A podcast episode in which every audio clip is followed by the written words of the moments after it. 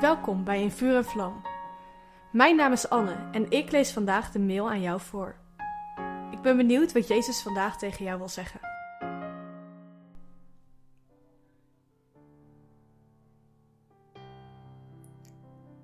Gods geest leeft in jou. Dat hebben we al geleerd, maar vandaag gaan we zien dat niet alleen God een geest heeft, maar jij ook. Als Christus in je woont, zal je lichaam nog wel sterven doordat het in de macht van het kwaad is. Maar je geest ontvangt leven, doordat God je heeft vrijgesproken van alle schuld. Dit staat in Romeinen 8, vers 10. Het feit dat wij als mensen geest hebben, komt ook terug in 1 Thessalonicense 5, vers 23. Wij als mensen bestaan uit geest, ziel en lichaam. We zijn net als God een soort drie-eenheid, naar Gods evenbeeld.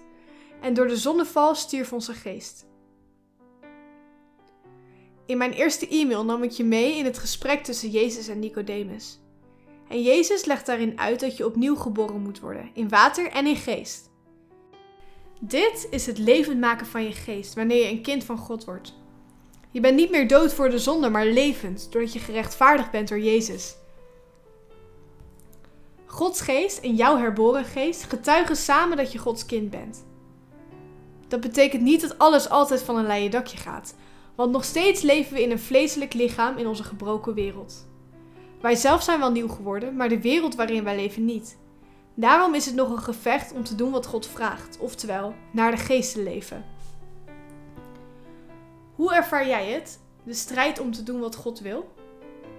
Bij mijzelf gaat het met ups en downs.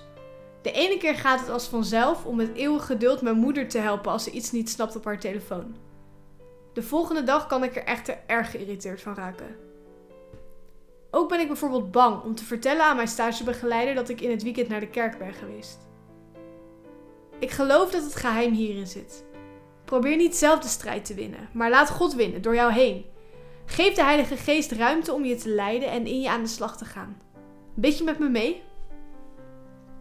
Lieve Vader in de hemel, vul mij opnieuw met uw geest. Ik wil leren om uw stem te verstaan en uw leiding te volgen. Laat me zien waar u mij wil gebruiken. Help mij om niet voor mezelf te leven, maar voor u. Ik geef mijn leven aan u, omdat u uw leven voor mij gaf. In Jezus' naam. Amen. Wat leuk dat je hebt geluisterd naar In Vuur en Vlam. Heeft de tekst je geholpen om God beter te leren kennen?